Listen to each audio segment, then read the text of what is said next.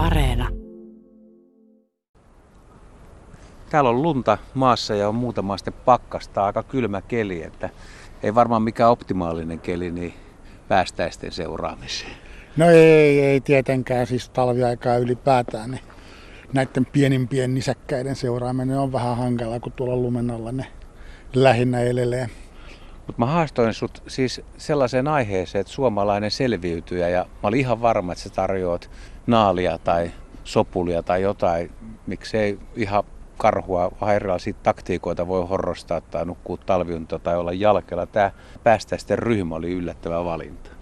Joo, päästäiset oikein supersankareita siinä mielessä, että niillä on ihan omanlaisensa keinot selviytyä, selviytyä kylmistä säistä ja pakkasista, että ihan laidasta laitaa löytyy niitä ratkaisuja niiltä. Se mikä biologian kirjoista on tuttu, että päästäinen pienenee talvella. Joo, siis se on erittäin erikoinen piirre tämmöiselle nisäkkäälle, että se niinku ihan se ei niinku pienene painoltaan niin kuin esimerkiksi karhut ja tämmöiset ta- talviuntanukkuvat, vaan ne ihan niinku luutkin lyhenee. Eli siis ihan todellisuudessakin pienenee talven aikana ja ne käyttää sen energiaa, mitä ne saa niistä, niin siihen elämiseen talven yli tai selviytymiseen talven yli. Mutta eikö se ole hämmästyttävää siis, että päästään, ne on hyönteissyöjiä, ne on pieniä ja ne joutuu kesälläkin syömään aika taajaa, että muuten ei pysy hengissä, niin miten ihmeessä on mahdollista, että esimerkiksi talvipäivänä, niin miten ne ylipäätään pystyy talvehtiin Suomessa? Se on erittäin ihme juttu ja nehän tarvii tosiaankin ravintoa, niin se on niin kuin melkein oman painonsa verran vuorokaudessa. Ja ne sitten kulkee tuolla hangen alla ja etsii kaikkea. Nimenomaan se pitää olla eläinkunnan tuotetta, miten ne syö. Ja jotkut pienemmät päästäislajit, niin on huomattu, että esimerkiksi kääpiöpäästäinen niin saattaa talvehtia muurahaiskeossa, missä muurahaiset on aika jäykkiä. Siellä on niitä niiden yksilöitä siellä, mitä se sitten syö talven aikana ja siellä on pikkasen lämpimämpikin. Mutta siis niin on erittäin ihmeellinen ryhmä kyllä. Siis Suomessa on kääpiöpäästäinen, vaivaispäästäinen, metsäpäästäinen, vesipäästäinen, ne on jo vähän erilainen isompi kaveri. Ja...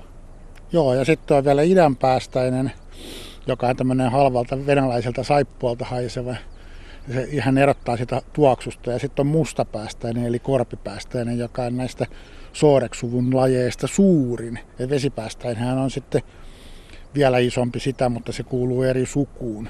On muuten ainoa suomalainen nisäkäs, joka on myrkyllinen.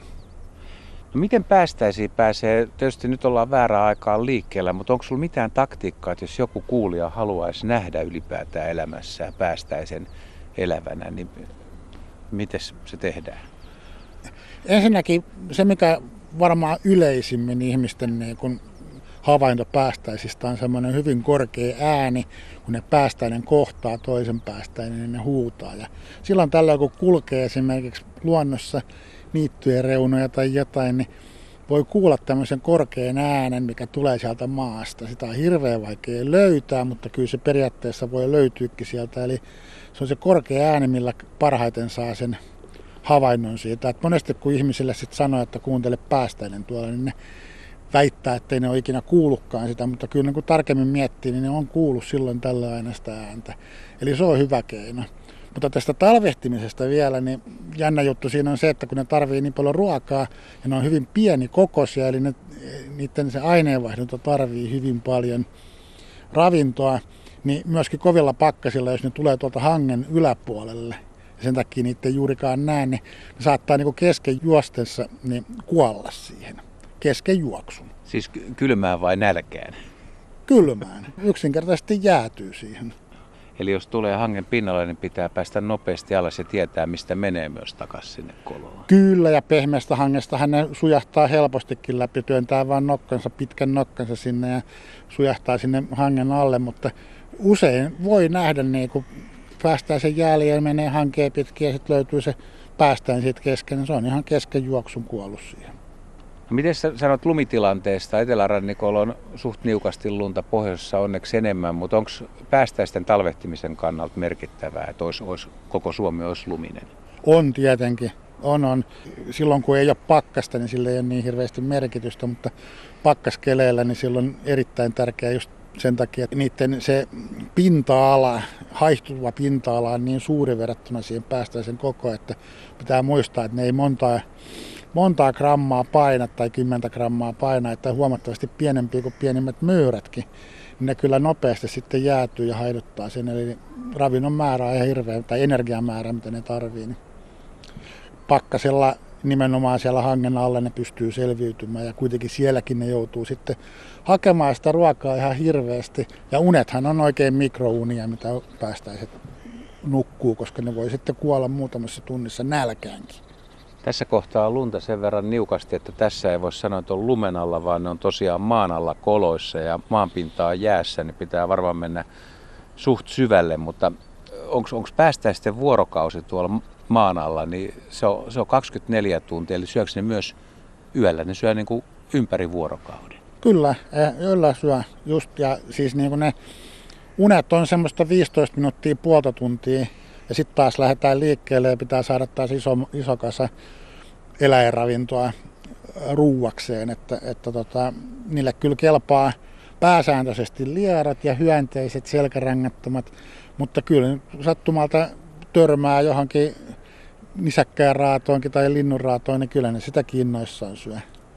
Jopa toisiansa. Jostain kirjasta joskus luin, että se ruokaväli on jopa niin kuin varttituun, onko se liiottelu vai pitääkö se paikkaa? Se pitää paikkansa. Ne on tosi nopeasti, nopealla rytmillä eläviä oikein superotuksia. Mutta tietenkin sit siinä on se, että ne ei myöskään elä sit kauhean paljon, että sillä aineenvaihdunnalla niin niiden elinkaari on se, että yhtenä kesänä ne syntyy ja seuraavana kesänä ne kuolee. Että se on se vuoden mittainen elämä niillä. Ja jännä juttu vielä päästäisillä, kun se on tämmöinen primitiivinen alkukantainen otus, niin, niin se ei edes silloin ensimmäisenä kesänään, kun se syntyy, niin edes lisäänny, vaan niiden pitää talvehtia, että niistä tulee sukukypsyjä. Ja vasta sitten ne rupeaa lisääntymään, ja kun ne on lisääntynyt, niin sitten ajetaan ketara toikoseksi ja kohti taivasta.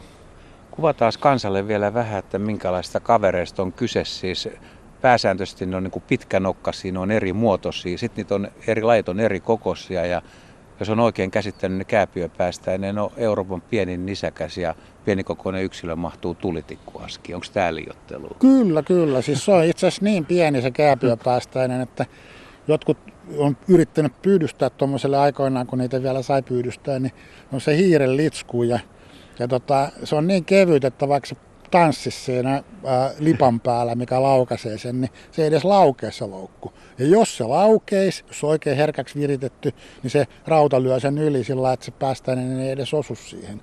Eli se on niin kuin äärimmäisen pieni. Sehän painaa vähemmän kuin 10 sentin kolikko.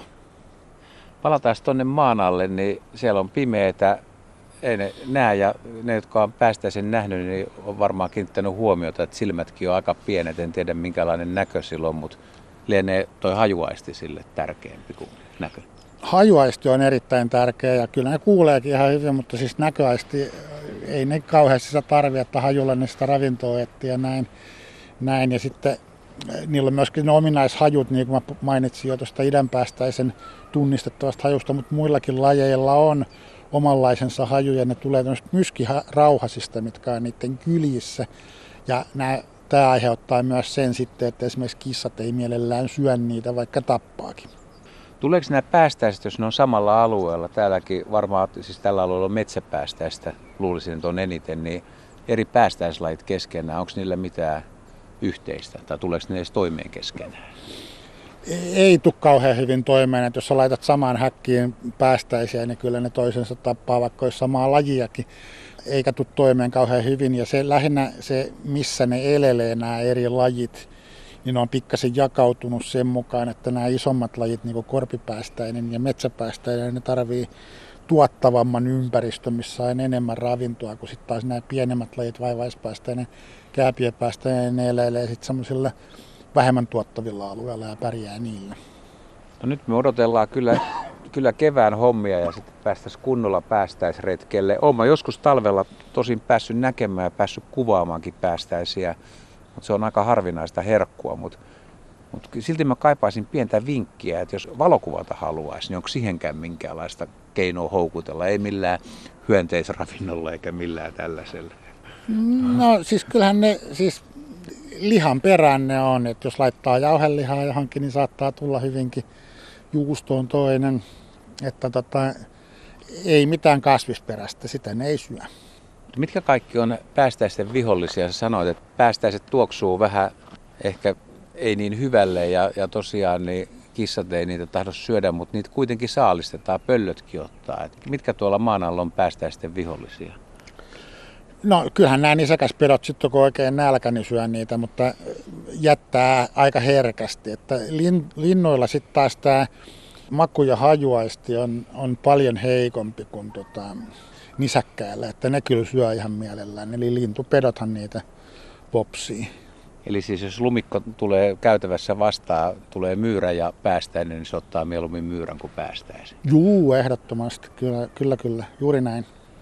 Miten sä halusit tietää päästäisistä? Mikä on vielä arvoitus, mikä on ratkaisematta? No se kun puhuin tuossa äsken siitä aikaisemmin niistä talvehtimisesta, miten ne niin selvii siitä, niin siinä on kyllä paljon vielä aukkoja sellaisia kohtia, niin kuin, että, että miten niin kuin ihan todellisuudessa pystyykään edes löytämään niin paljon ravintoa, koska ne kuitenkin tarvii sitä oman painonsa verran. Ei ne pal- paljon paina, mutta kuitenkin niin kuin, jos itse lähti settimään tuonne erilaisia ruokapalloja ja sun muita, niin voisi tulla pikkuhiljaa kyllä nälkäisiin. Että kyllä hämmästyttää suunnattomasti, että miten ne todellisuudessa elää. Että tämmöisiä erilaisia teorioita, just niin kuin tämä muurahaispesäteoria, että sun muut on esitetty, mutta varmaan niistä ei olla, koska se on vaikea tutkia ja sitä on aika vähän tutkittu. Se ei niinku taloudellista kiinnostusta löydy ihmisiltä ja, ja tota, ehkä vaan tämmöinen tieteellinen kiinnostus.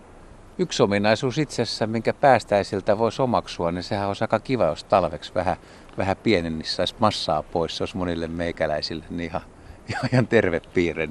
Se olisi erittäin, erittäin hyvä piirre. Että se, sen kun sai sitten, niin olisi paljon mukavampi olla sitten kesällä bikinikunnossa.